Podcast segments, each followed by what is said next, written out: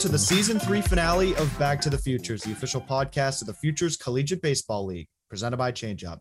I'm Owen Shadrick, and I'm joined as always by Johnny Maffey. We're calling this our championship special to celebrate the 2021 Futures League champion Vermont Lake Monsters. It was an incredible run for this team. Congratulations once again to the Lake Monsters on a title.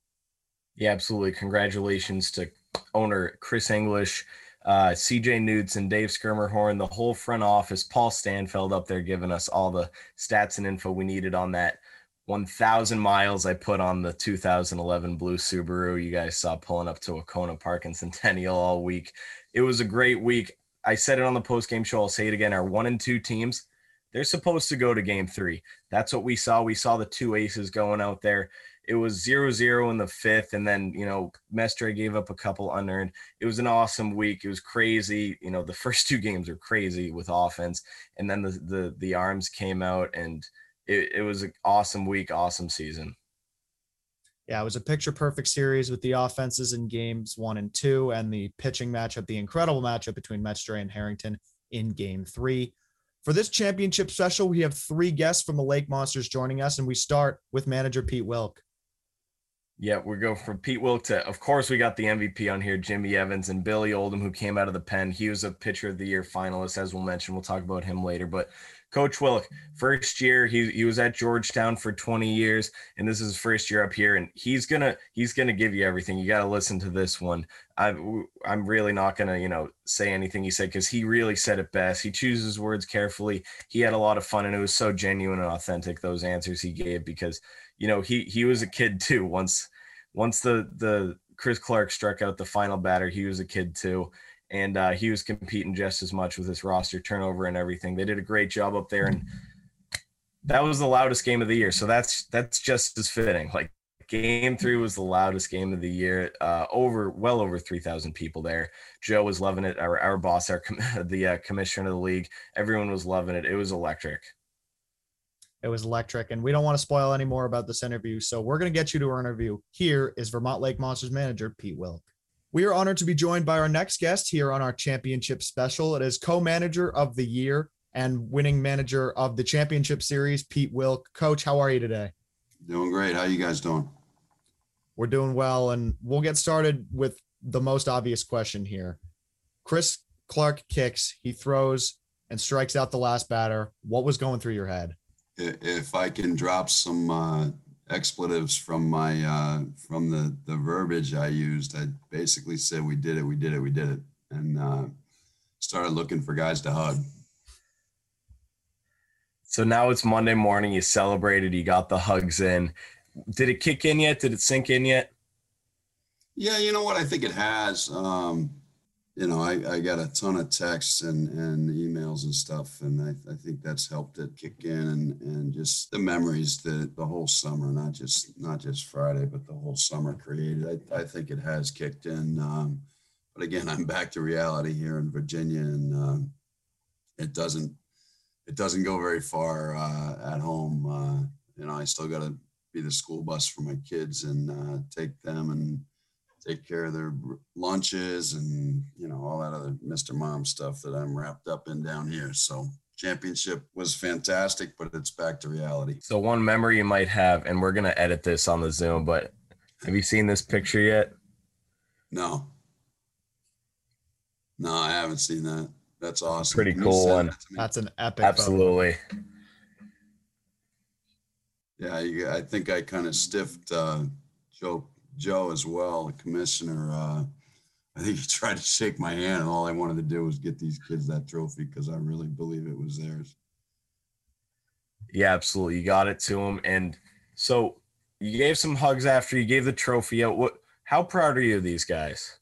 You know, you talked about adversity. You talked about a long summer, certainly a long summer. Like, what does it mean that you know these kids won it? These kids did it for everyone. Yeah, I, I mean, I, am so proud of this group of young men. Um, and there were so many of them. I mean, we just kind of kept flipping that lineup over and over and over and over due to injuries and guys having to go to school, and and it was next man up, and they just kept producing. It was just a phenomenal experience to watch um, the growth of some of these young men.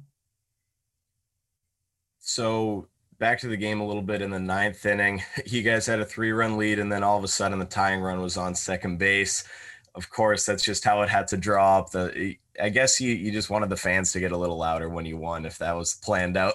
But uh, Will Hessling came in. Was that a plan to go from Hessling to Clark if things went wrong, or were you just going with what what you had and what? No, we got him. Um, you know, we we had them both hot and both ready to go. Hess has been dominant against lefties. We had him earmarked for Thorbon, um, who's given us trouble all year. And unfortunately, he hit him. You know, Hess has been phenomenal, but we had them both hot, and I knew I was just gonna, I wasn't gonna use Hess against any righties in that situation when I got Chris Clark hot and ready to go. And before we uh, attacked that inning, you know, Finch and I had a discussion about let's get them both going. We had to send another catcher down to the bullpen. Hey, let's get them both hot. There's no, you know, there's no damage. There's no hurt in getting them both ready, even if Billy coasts. But um, we had them both ready to go, and they both, and uh, especially Clarky. Clarky stepped up big time. Yeah, I was in that dugout, and the intensity in the ninth inning from you coming over to the mic and radioing to the bullpen was it was a sight to see. I tried to get out of your way as much as like, huh? You were in our dugout. I was right behind. I was right behind you talking on that mic. I was like, I'm gonna stay away from him. Oh, I didn't know that. I would have thrown your butt out of there if I'd known that. that's why I had. That's why I hid from you. the, had to get the final video content. Come on now. That that part's not on video though, but but it's good that you like when when you got Chris Clark throwing 95, you can't just throw a pitcher out there. It's good you it's good you threw the other catcher to the bullpen. Uh, we had to have them both ready. Yeah. Um, and it was it was somewhat fitting for Clarky to finish that thing. I mean, he was one of um, I think we had nine guys I started calling the long haulers. Um, nine guys who showed up on May 23rd um, and were with us the whole way. And Clarky was one of them. So I thought that was a, a pretty apt uh, finish for him. Yeah, and another couple of those guys, one of them, Patrick Harrington, who was the pitcher of the year, and Billy Oldham, who was a finalist for pitcher of the year. Those guys were the rock of your rotation. They were unbelievable all year. And obviously they pitched in game three to help you secure the victory. What was it like having those two at the top of the rotation and to see them have the years they had and finish the way they did? Uh, it's an incredible security blanket. You know, throughout the year, we had basically, we knew we had to win their starts because we were we weren't that deep otherwise. So we kind of it's like having money in the bank with those guys going to the hill for you. But we knew we had to we had to win those starts to do anything, and we did. And those guys were those guys are they're legit, and they're they're even better human beings. Both of them, they're fantastic kids. So. You know, I talked to Coach Fincher after the game. He said the exact same thing. He said we need to win we expect to win Pat Harrington starts is what he what he said. What is it like to, you know, this is the question asked after every championship in any sport. What's it like to see him not just do well, you know, throughout the year, get the regular season pitcher of the year, but do well under the brightest lights? Well, I'm so proud of the kid. He came to us. Uh, I don't know the days run together, but he came to us after we got boat raced at our place in, in the first game of the China, of the championship. And he said, Coach, if it rains, I got you on Friday. And I'm like, it always rains in Vermont. All right, well, we'll let's see what happens. We'll see, you know. But we had just gotten our butts handed to us by a really good team. I mean, Getty's done a great job with that that organization. And, uh, you know, I wasn't thinking Friday. I was thinking, how are we going to get past these guys down at Wahconah?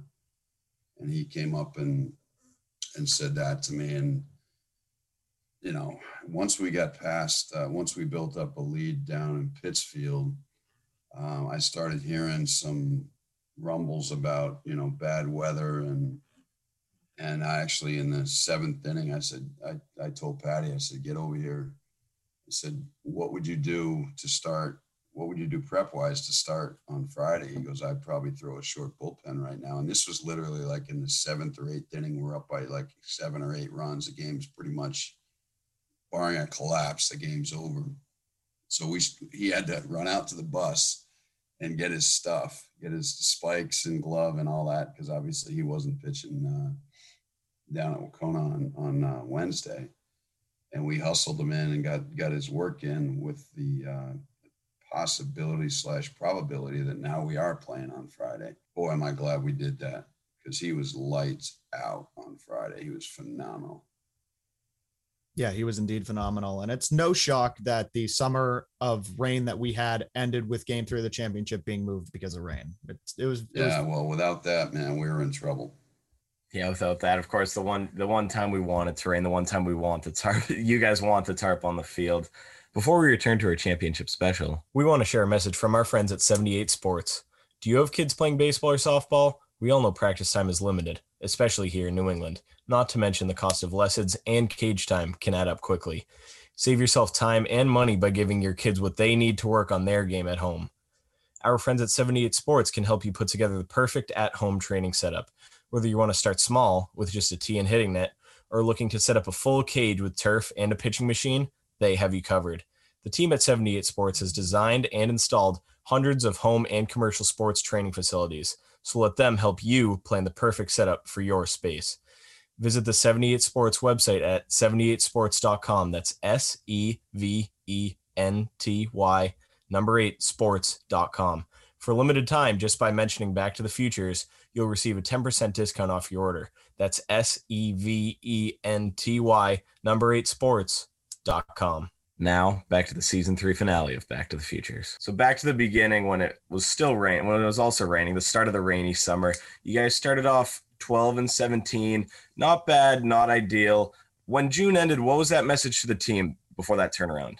Well, most of our issues were we were we were just giving up too many free base runners. Um, we were walking eight, ten guys a night, and um, you know, I, I can remember talking to them in Norwich as a pitching staff, and I said, "Guys, you don't realize how hard it is to hit with a wooden bat, and we're giving these guys too much credit."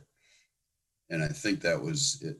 In looking back, I think that was an important conversation. And obviously, we picked up, you know, different players that that boosted our talent level.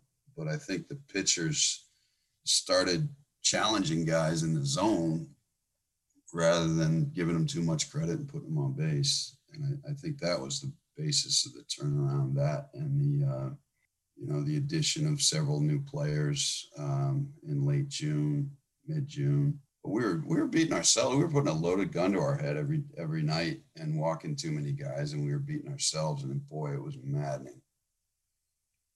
And out of curiosity, was that like a was that like an extra meeting? Was that like a longer meeting, like a sit down planned meeting, or was that just something that you do and talk to? You know what? We were we were actually in a rain delay at Norwich. We didn't know whether we were going to play or not. You know, Finch and I had we've had ongoing discussions throughout the season, and both of us were had basically reached our boiling point, and he had a number of things that he wanted to say to that staff, and we were under the uh, we were undercover, you know, behind the dugout, but undercover in the concourse in Norwich, and and we we met with him for ten or fifteen minutes, and he said his piece, and I said mine. We we're basically saying the same thing with different tones and different um, words. But uh, I, I remember finally saying, guys, you have no idea how hard it is to hit with wood, and you're not challenging these guys enough in the zone. And I, I really do think that that meeting with what Finch said and with what we said um, kind of hit home. Yeah, I mean, it certainly did. Look at the July you guys had. You had two separate win streaks, one 14 in a row to set a Futures League record, one seven in a row right after that. You went 23 and two in July. It was an unbelievable run. It vaulted you to first place in the league. How did you guys stay locked in during those streaks, especially after the message that you just told us you sent? And when did you know that the 14 game win streak was as high as it was? How did we start, stay locked in? We, I mean, we kept coming to the yard, uh, win or lose, and, and try to create a, a light atmosphere. I mean, it's it's a long summer, and if the kids aren't enjoying themselves, they're going to tune you out. So we we certainly tried to be the same people, win or lose, the night before, and still tried to make it a game and not a job. So that's kind of how we stayed level headed. Uh, how did we know it was a streak? I, I spoke to uh, Paul Stanfield, basically our stats and media guy, because he would deliver stuff to me after before every game, and I was just curious. I think once we got to eight or nine, I said, you know, what's because he's he's a walking encyclopedia of, Vermont uh, lake monsters. He's been there forever. I was just I was curious, and he threw some, you know, hey, this is the this is the VLM streak, this is the future streak, and and once once it got to me, I sure I shared it with the kids. I thought it was going to be, you know, a, a pretty interesting chance at history, and and we were within reach. I think we were at nine at that point, and yeah, what a magical run! And, and then you know it ended, and we kept back. You know, we came to the yard the next day and started it all over again. It was it was it was really really fun. Yeah, you guys really didn't step off the gas there in July, and you didn't in August either, because you you were the last team standing at the end. So the results you produced in that regular season, you earned yourself a nice little plaque that says co-manager of the year on it. Uh, what does that mean to you being your first summer here in Burlington? or up there in Burlington? I mean, we set the damn bar too high. What where do we go from here? I don't know. I, it was uh, that town, those people, um, just a super special experience. And I can't wait to get back up there again, hopefully. Where are you going to keep that trophy all winter? Well, the trophy went to the owner. No, the, the plaque. Sorry, your your manager of the year plaque. I I've got a little man cave that it's got a it'll take a central part in my man cave. Perfect. Yeah, that's a perfect spot for it. And we talked about the pitching earlier. Let's go to the offensive side for a minute. And one specific player that we want to talk about is Ethan Anderson. And we talked about the July that you guys had. He had an unbelievable July himself, one player of the month. He had a 17 game hit streak and reached base in all but two games all summer. What was it like having him on your team and you coming in in the middle of the season, like you said, and firing in all cylinders? Uh, he's a phenomenal player and person. That was a nice little shot in the arm getting that one in mid June. That kid shows up and uh, man, from the first batting practice, we we knew he was pretty special. You could you could literally hear the difference in the ball coming off the bat with that kid. You know, it was funny. I mean, our the kids in the dugout, it, it was like it, they were can't miss at bats. Like whatever, whoever was doing whatever, Ethan came up. It was like we got to watch this because this is going to be pretty cool. And he just kept getting barrel after barrel after barrel after barrel, and um, big hits too. Timing of it, you know, not, nothing phased that kid, and he clearly had a you know terrific time up there this summer. Yeah, he also earned himself his top prospect. So congrats to Ethan on a great summer. And you touched on it earlier, and you just touched on it there. We discussed a lot on this podcast with teams, especially down the stretch, about the amount of roster turnover. And it seems like you guys have had it more than anybody else, whether it was guys like Metz and Anderson leaving or guys like Brulette and Pettit showing up to the team late in the season. With that amount of turnover, how do you approach it as a manager and how do you balance the chemistry in the locker room with the amount of playing time for the guys on the field? I don't think there's a super f- formula for that. I mean, we, we were in scramble mode. Hell, for me, it, it felt like for weeks, just I spent more time on my phone than, than I think I, I literally have ever spent trying to find replacements and the right kids. And we we're fortunate in that over the years, I've built up a network of buddies that I can go to. You know, I know what I'm going to get out of their players because I know who they are as people and coaches. Tyler Pettit coming out of Trinity, just like Metzi and Shabby and, and Sammy Conti. I knew it was going to be a, you know, a dedicated kid, a good teammate, and he certainly was. And, and uh, we don't win that thing without him, even though he was there for like eight days. We had a huge hole behind the plate, and I put out, I don't know, probably well over 100 texts and emails. And, um, my buddy down at Trinity answered and said, I got a guy for you. And we couldn't get him on a plane fast enough. It was a ton of work knowing that we were going to lose. Especially those those three UVA kids were a tremendous loss for us in terms of talent and people and teammates. And we just felt we owed it to the the organization and the town and, and to do everything we possibly could to uh, I won't say replace them because I'm not sure they were replaced, but we got guys in there that that helped us win a championship. It was just a phenomenal experience going with different guys. I mean, if you think about like we we started at our season with a couple of middle infielders that played very well for us. Patty DeSalvo from Georgetown and, and uh, Noah Granite from Princeton phenomenal seasons out of both of them. They both kind of ran out of gas, got hurt, had some family stuff, had to go home. And then Ruben steps in from UVA, takes that nightly shortstop job for the most part, does a tremendous job there.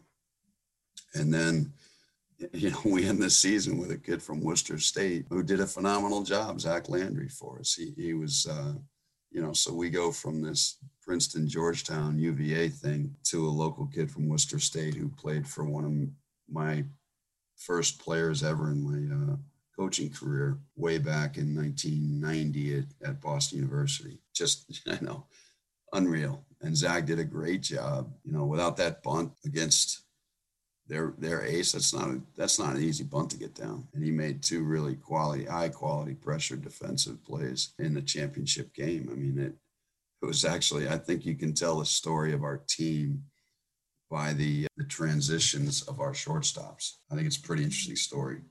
I mean, throughout the cycle of the summer, like you just put it perfectly there from the UVA and Princeton situation to Worcester and Landry laid down that bunt against Mestre, who had a bunch of great off speed. His fastball was yep. was up. It was one of the hardest. Uh, the Pittsfield kid said that he was throwing all year. When you look at you know the course of your summer career, you've coached in the Cape before, you've dealt with roster turnover before, but but you said this was like the most you've ever spent on your phone. Is that because you're the you're the coach, you're you're the guy in charge, or is that just because this was a crazy summer?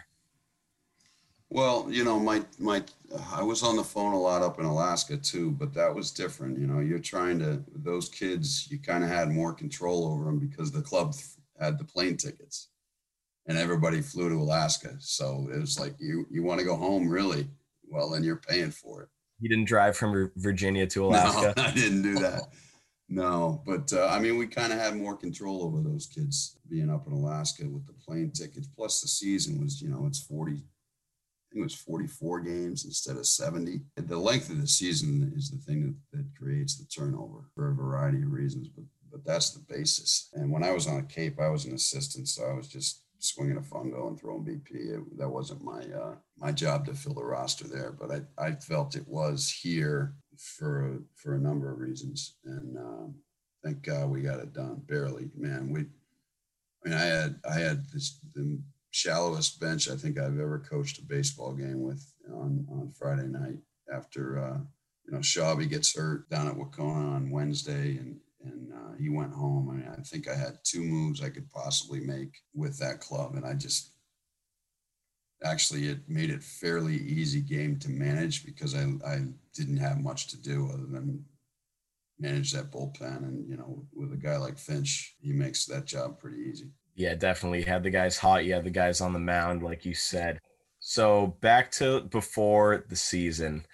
I know it was a while ago at this point. We've dug in a lot, but you uh, you're the head coach at Georgetown for quite a while, and you had a few Georgetown kids on these roster that you know Andrew Bergeron was telling us. You know he didn't get to play for you. He talked to you a lot, and then he never got to play for you. So when you're filling up the roster, were you like, oh, I better not have too many of these Georgetown kids? Did you take what you could? How did it work with them specifically? Well, you know, there's an NCAA rule. You can only have four guys per team. Oh, okay. And you filled so that. So you can't, you know, you can't stock a lineup of UVA kids, and we couldn't have eight UVA guys. There's literally there's an NCAA rule. You have four, and that's it. And it, you know, there's a comfort level for me with those Georgetown kids because I knew them. I recruited them my it's ironic. The first call I, I made once I, I was hired was to Pat DeSalvo because I knew who he was as a person, who he was as a player, and how he would help me kind of drive the message to a team-based clubhouse instead of me, me, me. And Patty did. He was phenomenal. Um, he was just himself, but he, he's just a, a, dynamic kid that draws others to him, and he's he's a selfless kid and once everybody kind of saw, you know, it wasn't just him, but we had some really high quality human beings all summer long that put the team ahead of their their individual interests, and and that's always a that's a tight line to walk in the summer because you know you got guys that are trying to get better. Um, obviously, we're trying to make them all better, but we're all start we're all trying to win and teach them a team game and and how to win as a team. And those early guys, the Pat, the DeSalvos, the Granites when Metsy came up, that, that was a huge addition all these guys pulling in the same direction. I don't think we had one guy who was happy, you know, if he went three for four, but we lost. I, I and I think that's a tribute to those kids in that clubhouse. And that's super important in summer ball. You know, we talk about Incredible. there's a yeah. team. You can be a team of players, or you can be, you know, you can be a team. And it, it felt yeah. like you guys and, and Pittsfield on the other side too were definitely had yeah. that mentality. Yeah. And it's, and it's funny that you recruited DeSalvo first because he's also a veteran of the Futures League, so that had to help. Again, I, um, that's that was a big reason behind it. I mean, he, like you said, a veteran of the league, but I knew him as a as a human being too, and I thought that was a critical piece of the puzzle. It's a bummer he couldn't uh, uh, finish the season on the bottom of that dog pile. Yeah, certainly an important part of your team this season to start it. And you know, we talked about how you recruited all these kids to Vermont, but how were you recruited to Vermont? How did you get the job with the Lake Monsters? You know, I'm not sure. I still I still don't know that I I know the answer behind that. Chris English, the owner, called me. Um, Tom Tracy, apparently. You know, we've had a number of guys go through Brockton, and when I say we, I mean Georgetown, and they they came back, you know, saying what a great experience they had and I was always grateful to Tom and to Chris for taking care of my guys. I made sure they they realized that that we were grateful for that. It was last September or last August after I left Georgetown. Chris called, Tom called first to kind of sniff around. And then Chris called to see if I was interested in the Brockton job. And just with so much unknown in the air, COVID, family, everything way up in the air for me, I just didn't think it was the right time to commit to something like that. And so I, you know, I, I guess I turned it down in, in, a, in a way that didn't tick him off. And then he called me in early, in, uh, I don't know, early mid February, uh, out of the blue. Like I'm, I'm like, why is Chris English calling me on whatever it was, February 10th or whatever? He tells me he bought Burlington. Well, he's in the process of buying Burlington, et cetera, et cetera. And things in my world had changed a little bit. It seemed like things were settling down. You know, Burlington to me, uh, I had been there. I recognized it as a as a special place, and it is. And you know, an opportunity to provide a family experience on Lake Champlain in a college town with the foundation that the A's had set up there. Uh, I had two kids play with. Uh, the A's affiliate up there and just rave about it. Two guys that played for me at Georgetown were drafted by the A's and went through there, and they raved about their experience. So all you know, all these things are running through my mind in our conversations with Chris about okay, this could be a really special place. And I went up in April just to kind of see, okay, what do we need? What do we, what do we basically, what do we need? What do we have? What do we need to do what we need to do up there?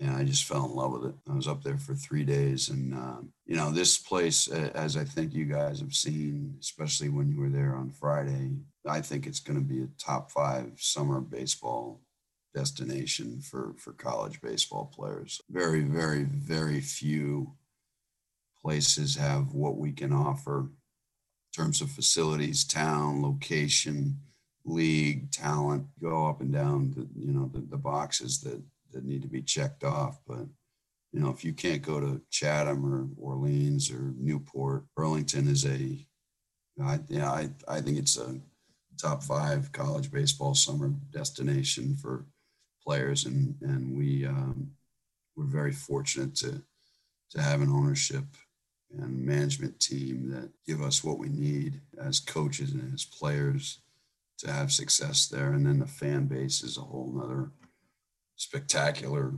category. I mean, those guys, you know, they were the same faces in the stands, sitting in the same seats. It was wild. It was just a tremendous experience, not only for you know for for me, but for these kids to come out. And most of these kids are playing in front of mom, dad, and girlfriends at, at their college.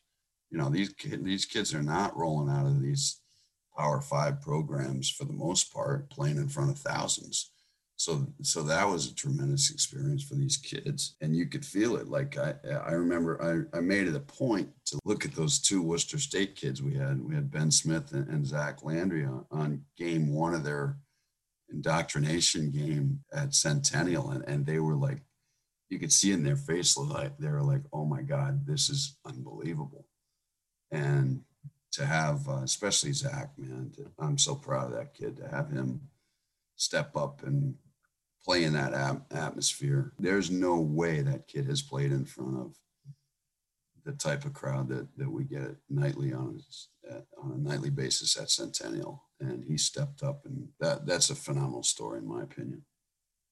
Yeah, especially you know a lot of these like MASCAC and the the NEWMAC schools, like nobody allowed fans really this year, right? Especially yep. in Massachusetts and up here. So going from that, and then you know, they were playing some other sort of summer ball, I assume, you know, on a local level and right. then get injected into that. So it's yeah, even more like yeah. It's crazy. So uh did your family get to spend the summer with you up there? You know, that's uh thanks for asking. They came up after school, so they came up for the month of July. We, you know, we had that run in July, and of course, I'm hearing from from all three. So I have a, a wife and two daughters, and I'm hearing from all three that you know we won because of them and they were there and uh, you know blah blah blah which was which was great you know and um, then they left. Our housing was just for the month of july and uh, they went down to my brother's. My brother has a house on, on cape cod and they went down to spend uh, you know the rest of their summer there in theory and we kept winning. And um, they surprised me in worcester which was unreal. Didn't expect to see him. I'm writing a, I'm writing some notes up in the dugout about 40 minutes before the game, and I hear my girls giggling, and in the dugout running towards me, which was phenomenal. And they so they surprised me there, and then we got into the finals, and uh, there was no way they were going to miss that. So they um, they came back up, and uh, the team was uh, was nice enough to get us a hotel. Um, and uh, for them to share in it and in the victory on Friday was tremendously gratifying for me. I, I, I think if we had won it without my girls there, I mean, obviously it still would have been a big thrill, but to have my my girls see that and experience that, you know, that'll be a lifetime memory for all of us for sure. Yeah, that's great. And that's great. You know, when you said before the year you envisioned them being up there, you executed that. Uh, did they get to hold the trophy yet? No, I think Chris English has a monopoly on that trophy, man. I, you know what? I, I don't know if they held it or not. We sure we sure have a nice family picture that'll be the Christmas card for probably the next decade or so with, uh, with that trophy. But uh, I honestly don't know if they held it, but we definitely have a great family picture with that thing. Yeah, there's no doubt that that's the Christmas card. That's that's a given. Yeah, right. How can you not? Of course. Seriously. Yeah. And last question here, we'll take you back to the beginning one more time. We were there for opening day at Centennial Field. And when we asked you about opening day, you said it was outstanding to be there and you were ready for baseball. Now that it's all over and you've reflected, what are your final thoughts on the summer and your first year as manager in Vermont? I couldn't have drawn this thing up if I, I mean, this is like a Hollywood story for me. This is, and nobody would believe it. Just an incredible experience and mostly made incredible by the people that were involved. I mean, that the ownership and the management team are first class up there, and um, the people in that ballpark on a nightly basis, the players that uh, came in and out of that locker room, coaching staff. I was extremely fortunate to have three men that uh, gave up their summers and and just did a phenomenal job coaching these kids. Uh, Matt Fincher, Joe Gamache, and Chris Richard. I, I couldn't have been more lucky to to to uh, spend my summer with those guys. Boy, they made it fun. Uh, we worked our cans off, and um, you know, it was it was very very special. I, I, couldn't have drawn it up any better than it than it occurred. You really, I mean, if you look at it, it it still at times doesn't feel real because of how special it was, and at times I still got to pinch myself. I mean, I yesterday around two o'clock or something, I sent a text to my buddy. I'm like, I should, I feel like this is weird. I'm not going to the yard right now. And it, it is, it's, it's strange after, you know, after three straight months of, you know, you eat lunch and go to the yard. Um, and that was just a phenomenal experience to, to be in that atmosphere we just can't wait to do it again next year. Can't wait to get back up there, but it's going to be a long winter. But I'll be looking at some pictures in the cold nights, I'm sure. Yeah, for sure. It was an unbelievable summer, and you guys did an awesome job up there. Congratulations again on winning the 2021 Futures League Championship. And, Coach, thank you so much for joining us today. No, thank you, guys. I appreciate your support and your interest uh, over the year. And I look forward to seeing you guys next year, I hope. Hey, congrats. Congrats, Pete. Thanks, guys. Appreciate you. Thanks again so much to Coach Pete Wilk for joining us. He had a lot of great things to say about his roster, the championship, and you, you, like you said before we even got into the interview, he felt like a kid out there. It was awesome to see him celebrating with the team. Next up is the MVP of the championship series, Jimmy Evans, who was incredible down the stretch for the Lake Monsters, and he talks about winning the award and what it meant to win it as a team. Yeah, it was so cool when Jimmy got there. Obviously, the Lake Monsters are a huge deal. Every every futures team's a huge deal in their areas, but the Lake Monsters up there, the news was there, the the cameras were bright, the lights were bright, and he showed up. And when he won that award, he had the trophy. There were like five mics up on him. There was a huge light in his face, which would have that would have annoyed me, but it was awesome. And he he got his interview, he got his TV time. We we obviously are giving him as much time as he wants and he needs. And he showed up. He had a great playoffs, let alone championship. This whole week, uh, every team talked about it's whoever gets hot. Lake Monsters got hot, and that was a huge thanks to Jimmy Evans. Yeah, big thanks to Jimmy Evans, who signed on July 10th. He was another one of those late signings that produced for the Lake Monsters. We're going to get you to that interview. So without further ado, here's our interview with Jimmy Evans. We are honored to be joined by our next guest on our championship special. It's the Championship Series MVP, Jimmy Evans. Jimmy, how are you today? Doing well. Thanks for having me on, guys. Of course. And and real quick, right off the bat, are you living on or off campus at Tufts? I'm living off campus, but I'm currently home in Connecticut. All right. So crucial follow up. Where is that MVP trophy going in your in your uh, dorm or apartment? Definitely in my bedroom. Um, gonna have a nice stand for it, I guess. yeah, front and center. All right, now we'll ask about it. What what were your thoughts going through your head as Chris Clark delivered that final pitch and you guys won the title? Um, I don't really know. It was just a lot of joy and excitement. Um, I had a feeling he was going to strike strike the last guy out. Um, Chris, a big time strikeout pitcher, obviously with a lot of velo. Um, we always have a lot of confidence in him. Um, and when he struck that last kid out, we just went crazy and the celebration began. All right, so back to how you got to that game three. You had to win an elimination game in game two. You lost game one at home. What was that message going into to the game at Wahconah Park? Yeah, so obviously losing the first game at home wasn't the best way to start, but um, we knew we were going to bounce back. Um, Coach Wilk talked to us after that game and said, "Guys, listen, we're fine. Um, we've been great all year. We went on that huge winning streak. This team can do anything. Uh, we're a special group of guys. There's nothing to worry about. We just got to play our game and go into Pittsfield with a positive attitude and just ready to win." And that clearly paid off as you know Tyler Pettit was the one that hit the go-ahead bomb, and you guys never looked back. And a couple RBIs by yourself helped with that. What was the mentality heading into game three? Game three was just similar to game two. And honestly, the rest of the games we played the rest of the year, we just got to stay nice and loose, relaxed, and just go out there and have fun and just play the game we love. Um, and then the rest will take care of itself. Yeah, the rest took care of itself again. You had a few more RBIs game three. Two aces took them out, and Pat and Isaiah Mestre and uh, hits were hard to come by those first few innings, let alone the runs. You came in with a clutch single and drove a couple guys in, and then Colby drove someone in right after that.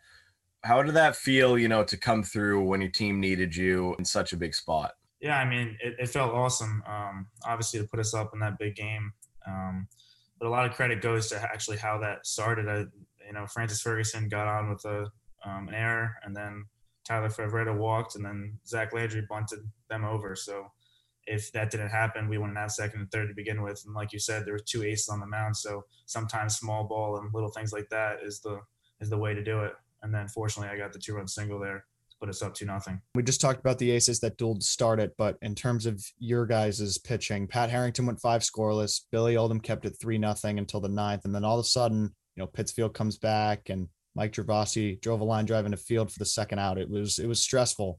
Walk us, you know, walk us through that inning and what you were going through standing in the field, you know, just again waiting to be in that dog pile. Yeah, well, we we all knew it was not going to be easy. You know, I don't think any championship comes that easy. I think a three nothing win with them scoring or not getting anyone on the last inning would have been way too easy for it to happen. Uh, so we figured something was going to happen, but we were ready for the adversity and and we have confidence in all our pitchers, all our arms, and it was well managed by Coach Wilk and the rest of the staff. And um, just a fun way to end end things. Yeah, definitely. I mean that that line drive from Gervasi went right out to you, and like Coach Fincher was telling me after the game, like, "Hey, that falls sometimes, but you were there, you made the catch." I got to go back to this bunt because Coach Wilk talked about it, and you were when you were on deck. Did you see the sign at third base? Are you talking about Zach Landry bunting? Yeah, yeah, I saw it, so I I knew it was coming. So you knew you were coming up. You knew at least one guy was going to be in scoring position, at least because there already was a guy. But uh, what did that the bench was rightfully you know pumped up after that bunt, and then you came in. What what was that inning like? Did you deal with that emotionally? Yeah, well, I was locked in the entire game. Um, Mestre actually, um, my first two at bats, he threw me I think nine or ten pitches and only one fastball. So that that entire inning before I even got up, I was just thinking in the dugout like I might as well sit change up. I mean, he's been dealing all game and he threw me, I think, nine or 10 changeups out of 11 pitches. And um, I know I normally sit fastball and just react to off speed, but in that special case, um, I played the chances there and was like, I think he's going to throw me a changeup. So that first pitch that I hit and that at bat was in fact a changeup. It was honestly a pretty good pitch. It was low and away, but um, I just told myself I got to stay up the middle here and just drive it back right through him, and that's what happened.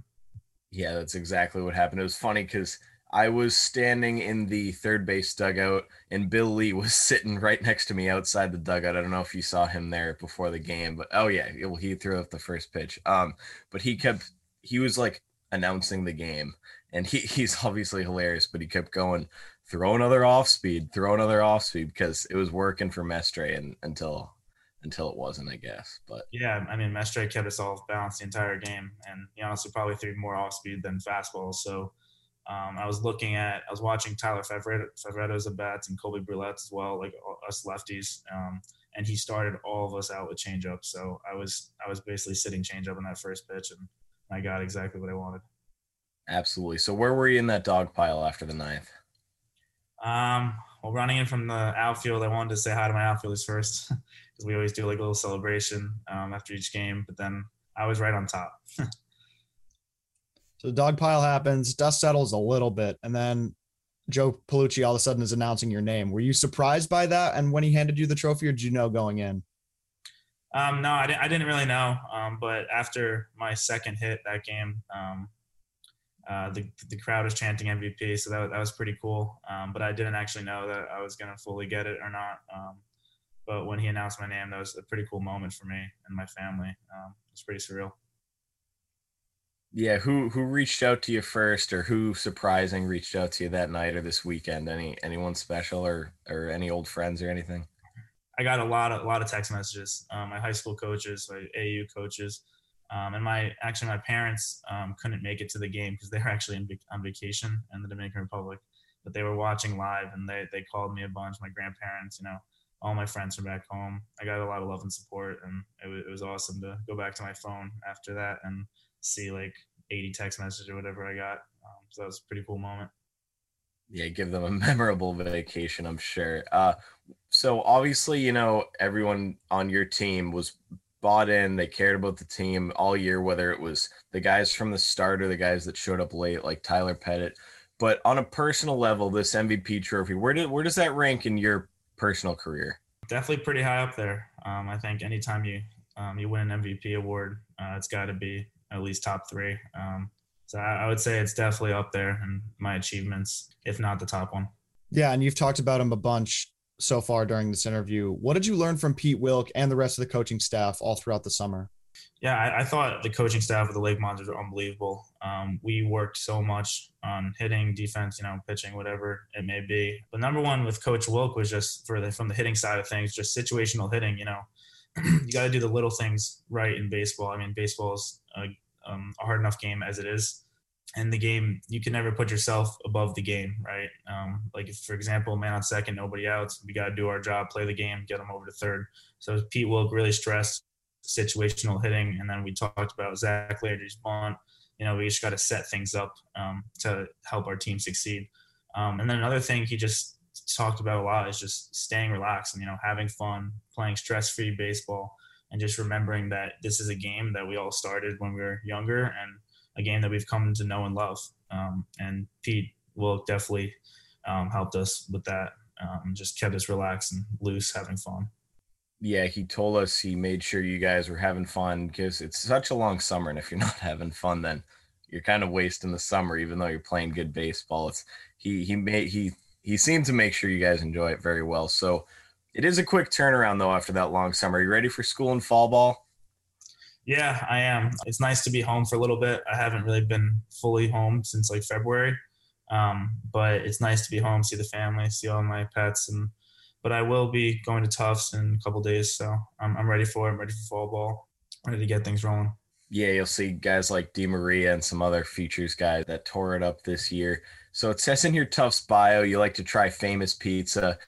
You're going to be in Medford soon. Owen and I are going to be living in the city. Should we get some FCBL championship content and do a little pizza stuff? Uh, I would love that. We got to set that up. All right, we'll set that up this fall then. We also got to ask real quick about your walk up song. You know, talk about that. Give the fans a little preview, insight if they don't know what it is. Well, my walk up song is uh, by Frank Sinatra, Fly Me to the Moon. Um, I don't know. I'm just a classy guy. I love Frank Sinatra music, and the crowd really seemed to love it. And it became like a whole thing in Burlington. Um, every time I stepped to the plate, um, it was got a lot of love from that. You could hear the faint like Jupiter and Mars in the stands as they the fans would sing it, they would tune it out. It worked out like Shane Victorino almost. like yeah, I mean, even like Burlington's awesome. Like we'll get noticed out in downtown. Um, they'll be like, "Oh, you Jimmy Evans? Like, can you take a picture of me?" Like, or just like anyone on the team. And I, I became like the Sinatra boy. That's what they called me. They're like, "You're the Sinatra kid from uh, Fly Me to the Moon." So that's pretty funny. That is very funny, and it transitions well into our next question and our last question here. What were your first impressions of the league and Vermont overall, and what were your final thoughts on the summer in Burlington? The league, this league is unbelievable. I mean, obviously, great competition. Um, you're meeting guys from all over the country, so it was great just to play with players that I've obviously never met before.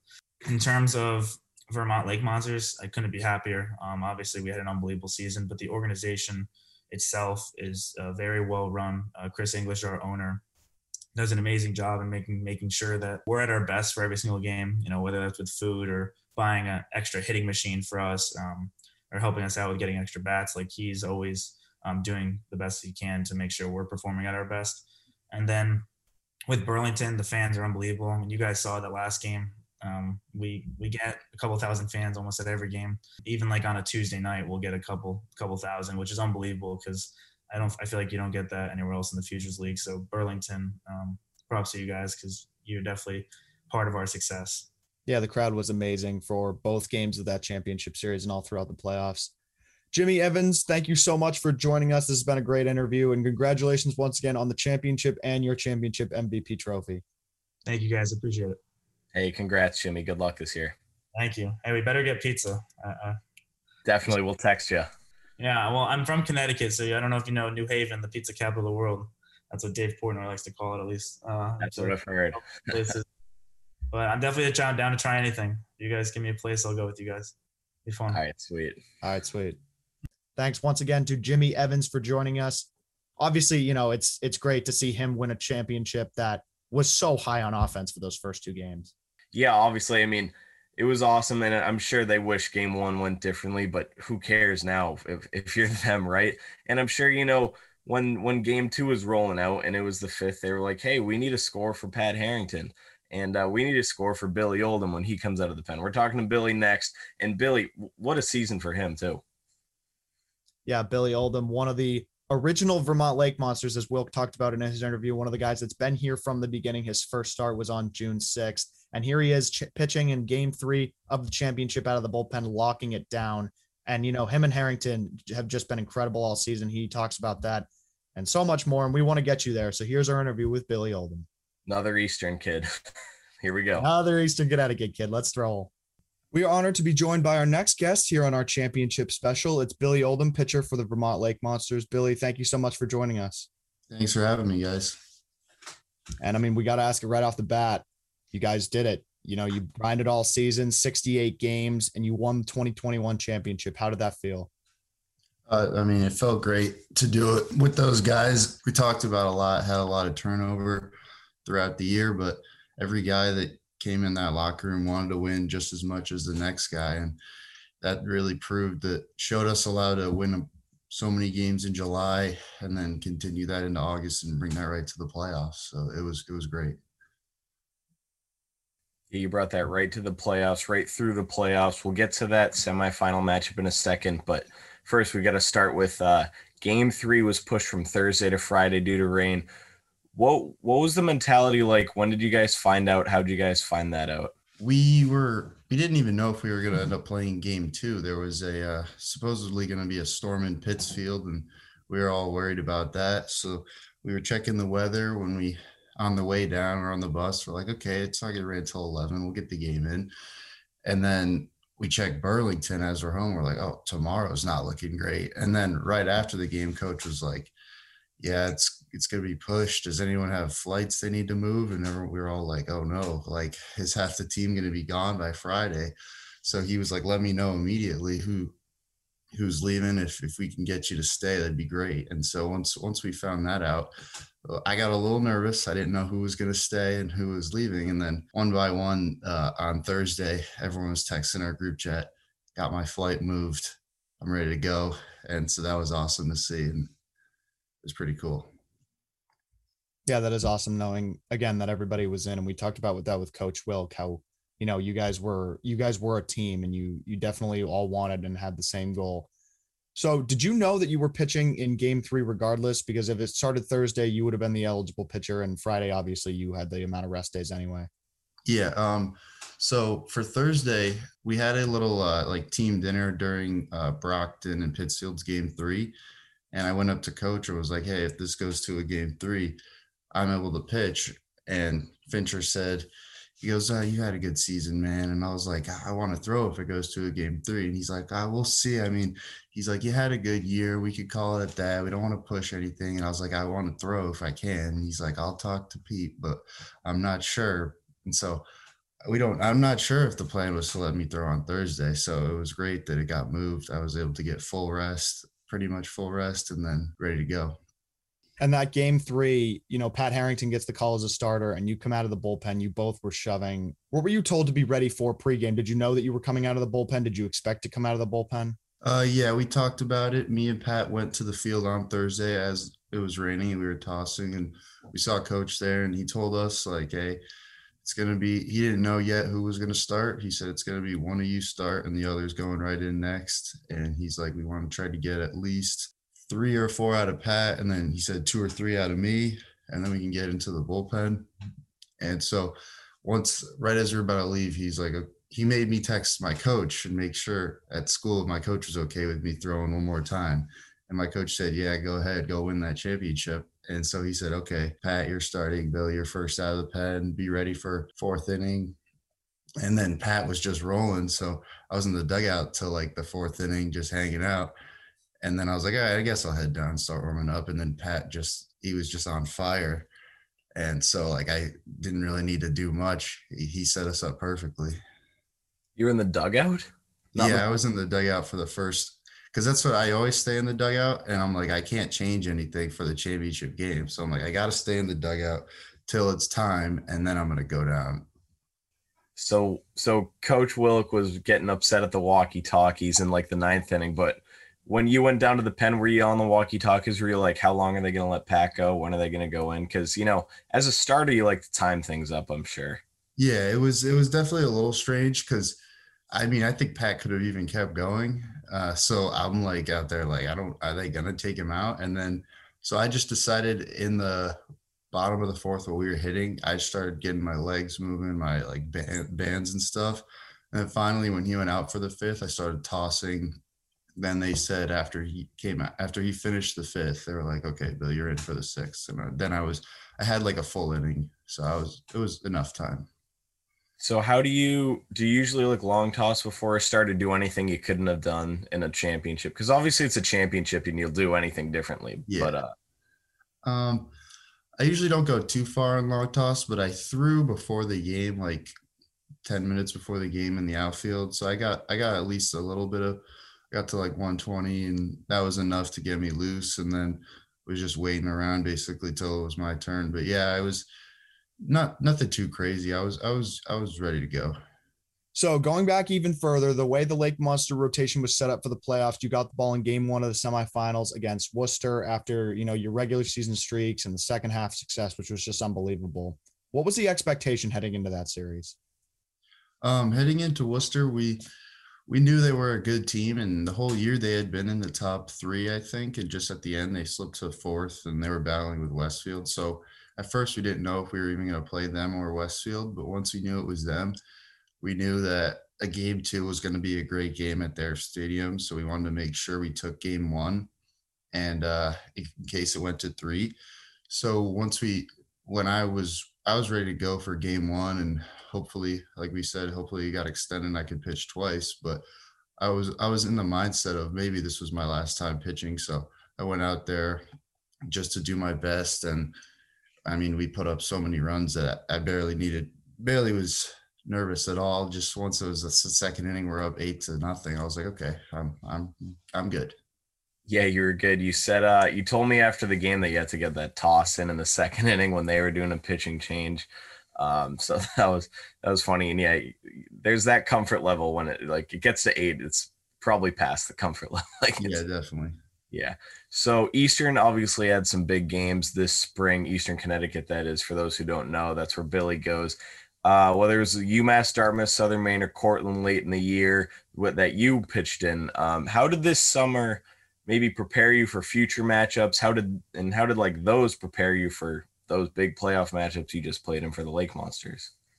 Yeah, definitely. This this spring, we played in a, a lot of important games, and the most important game I ever pitched in my life. I got to start game three of our conference championship, kind of like we had game three of the Futures League. So I didn't start the Futures game, but I started our, our college game this year. And that was one of the most, uh, I wasn't even that nervous, but that was one of the most important starts of my life. And so going from that to the summer in the same similar spot, I was like, okay, I've been here before. I I'm not as nervous. If coach says I'm starting, I'd be happy. He said I was first out of the pen. I didn't have a problem with that either. So, yeah, it definitely helps that uh, just being being ready for those moments. And now, even for next year, if if the pitching lines up in a different way and I do got to come out of the pen for like a later game in the season, I'll be ready for that too because now I've got an experience for that and it's it was definitely definitely helps to to get not just starts, but bullpen experience and big games in general. Yeah, and at Eastern, there's a numerous amount of players who have played in the Futures League this year, including Luke Broadhurst, who you didn't get to face. But did you face any other Eastern Connecticut guys this year? Yeah, I got to face uh, Ryan Bagdasarian, really good friend of mine on the Bees, and then on the Unicorns, they had uh, they had three hitters and one pitcher from Eastern. I got to face two out of the three hitters. Our captain, he didn't end up playing for most of the year, John Masagno, but uh, I got to face Matt Malcolm and Dean uh, Dean Slavin, and that was I was feeling really good that game, and it ended up getting rained out in the third, so I only got to face them once, I think, each. So you're going back to school and bragging about that, right? Definitely, and with the with the championship shirt. Oh yeah, flex that a little bit. Yeah, it's gonna be worn every every every time you get to the locker. Absolutely, you gotta just keep it in the locker. yeah, hang it up. Yep. Um, so towards the summer overall, kind of, uh, what were your goals you wanted to accomplish, both like on a personal level and ones you may have talked about with your coaches at school?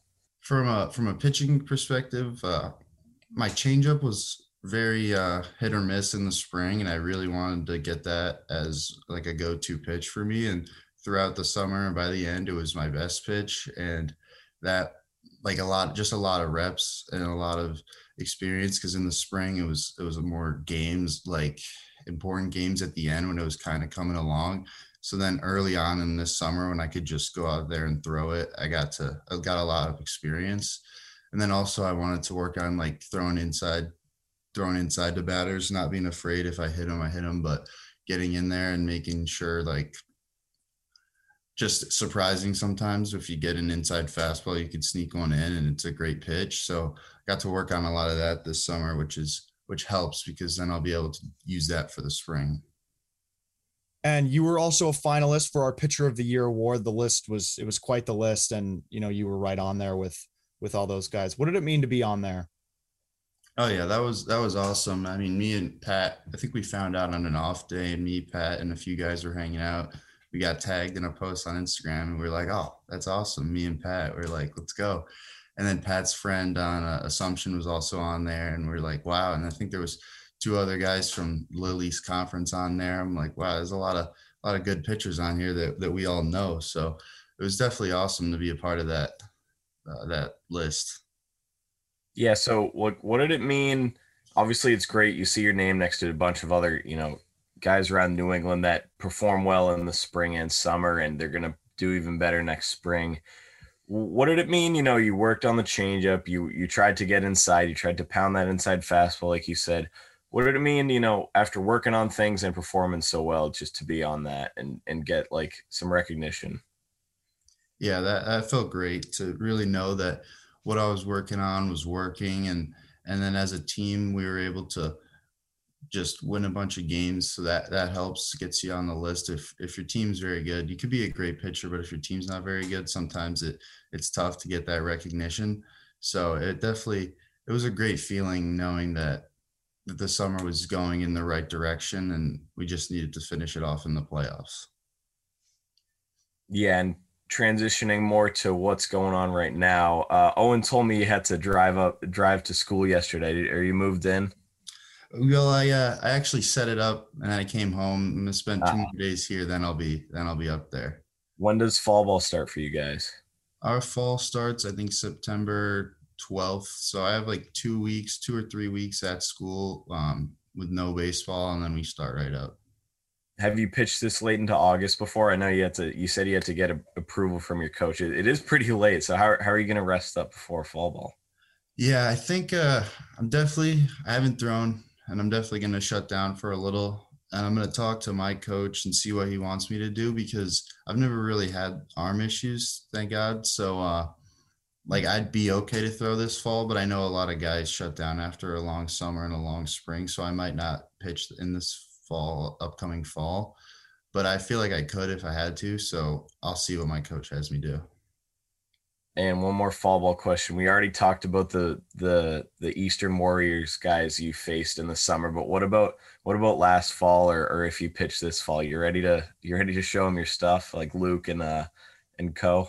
Yeah, definitely. Yeah, it's time to show Luke what I have because he didn't get to face me. So hopefully, hopefully I can throw a couple change ups to him and he won't be like, when did you learn this? And everyone else will be like, oh, he, learned that this summer, but he, he, hasn't seen that yet. Before we return to the season three finale of Back to the Futures, we want to share a message from our friends at On Demand Storage. Are you tired of living in clutter? Do you need more space around your home or office? Are you sick of visiting your self storage unit? Does your business need a way to securely and conveniently store excess materials? On demand storage will pick up your items directly from your location and put them in storage for you. When you want something put back, give us a call and we can deliver it back right away. We bring convenience to the outdated self storage process. Visit ondemandstorage.com and submit an inquiry. During signup, mention the Futures League and receive 50% off your storage pickup. Once again, that's on demand storage, all one word.com. Now back to our championship special here on Back to the Futures. And this summer, you had an excellent pitching staff in Vermont, whether it was Pete Wilk as the head coach or Matt Fincher as the pitching coach. What did you learn from the both of them, and what did you take away from what they taught you? From from those guys, we learned uh, we learned about attacking hitters and the difference between 0 and 1-0 is such a big difference. So you want to get ahead and just attack guys. And starting off with the ball just puts batters in a way comfortable at bat, way more comfortable at bat, and it lets them know in a sense that at some point you're going to have to come back with a fastball. So we learned that at, at one point we were walking a lot of guys in Vermont and we kind of turned that around by the by the mid mid to end of the year. So that was great to see us figure that problem out and and uh, improve and finish the year strong. Yeah, Coach Wilk talked about the the amount of free bases and his disappointment with that. So that's great that you guys turned that around. Obviously, it worked out. So yeah. And last question here: final thoughts on your summer in Burlington, Vermont overall. Uh, this summer, this summer was awesome. I mean, I didn't know what to expect because it was four hours away from my house, and I wasn't even going with a single teammate from Eastern, and I I didn't really know anybody on the roster. So coming in, I was like interested, excited. My head coach at school told me that Centennial Field's legit, he, and he's good friends with Wilk, so he knows Wilk, and he knew that that I would that he'd be a great coach. And so I was excited going into the summer, but I didn't really know what to expect. So uh, turns out it was it was easily the best summer ever. I mean, we won the whole thing. Burlington's a great city and the fans were awesome. So yeah, I mean, I had the best time ever. That's good to hear. And obviously the championship was well deserved and it certainly helped to uh, improve that summer for you. And Billy Oldham of the Vermont Lake Monsters, thank you so much once again for joining us here on our championship special and good luck at Eastern this fall and up this spring. Thank you. Congrats, Billy. Thanks so much to Billy for that congratulations to the Lake Monsters again. They they deserve all the congratulatories they get in this championship special. And thank you guys. I know I say it at the top of every show, but I do mean it. Every like literally like every like, comment, share, retweet, post. That's what that's what our job is. Our job's to promote the league and promote this podcast and promote these guys in the league, these owners, these managers. It, I hope we showed it all summer. I know Owen showed it for a couple uh, a couple years there with Matt Satilli. I hope I did a good job, but thank you so much for everything this year. Yeah, as this is our season finale, we I also want to thank everybody for tuning in, watching, and listening. As Johnny says off the top of every show, from myself to Johnny to Matt before me, it's been an honor to do this podcast, and we will be picking it up in the winter. But you know, for now, it's it's time to go enjoy some pumpkin spice lattes and some football and and we'll put base MLB playoffs as well. It's it's an exciting time of year, and well, again, we wanted to thank you all. Is so your much. order: pumpkin spice, football, MLB playoffs. I just thought of the fall, and that's okay. okay. That's what. It, oh, literally, no, that was generic fall. I don't like. I don't drink coffee, so. Yeah, and I just wanted to thank Joe Palucci again for the opportunity this summer. I know you got to do that whenever this podcast started. Thanks to Joe so much. It was great working for him. It was great getting to know him better you know, from I, I uh, faced him in the and yelled at his whole team at uh, at Hingham High on the mound when we played Weymouth High School, and it was great getting to know him better. And Josh Cummins as well, uh, and Ben and Colby and Owen. Like, guys, Owen got me this job. He uh, he got me this internship. I've known him forever. We were on the same high school team, got the same, graduated the same time, listened to the same Morgan Wallen and Riley Green music all summer long. And uh, so thanks, Owen, for that. I mean, crazy opportunities this summer I might not ever get again. And I, I owe you a lot for that. Hey, it was my honor. And thank you again for coming along for the ride with me. And thank you from myself too to Joe and shout out to Josh and Colby and Ben for a great job this summer. And that's going to conclude our season three finale of Back to the Futures, the official podcast of the Futures Collegiate Baseball League. We will pick this podcast back up at some point, but for now, tune into our past episodes on Apple Podcast, Spotify, SoundCloud, and YouTube. Thanks to everyone for tuning in all season long. We'll see everyone soon.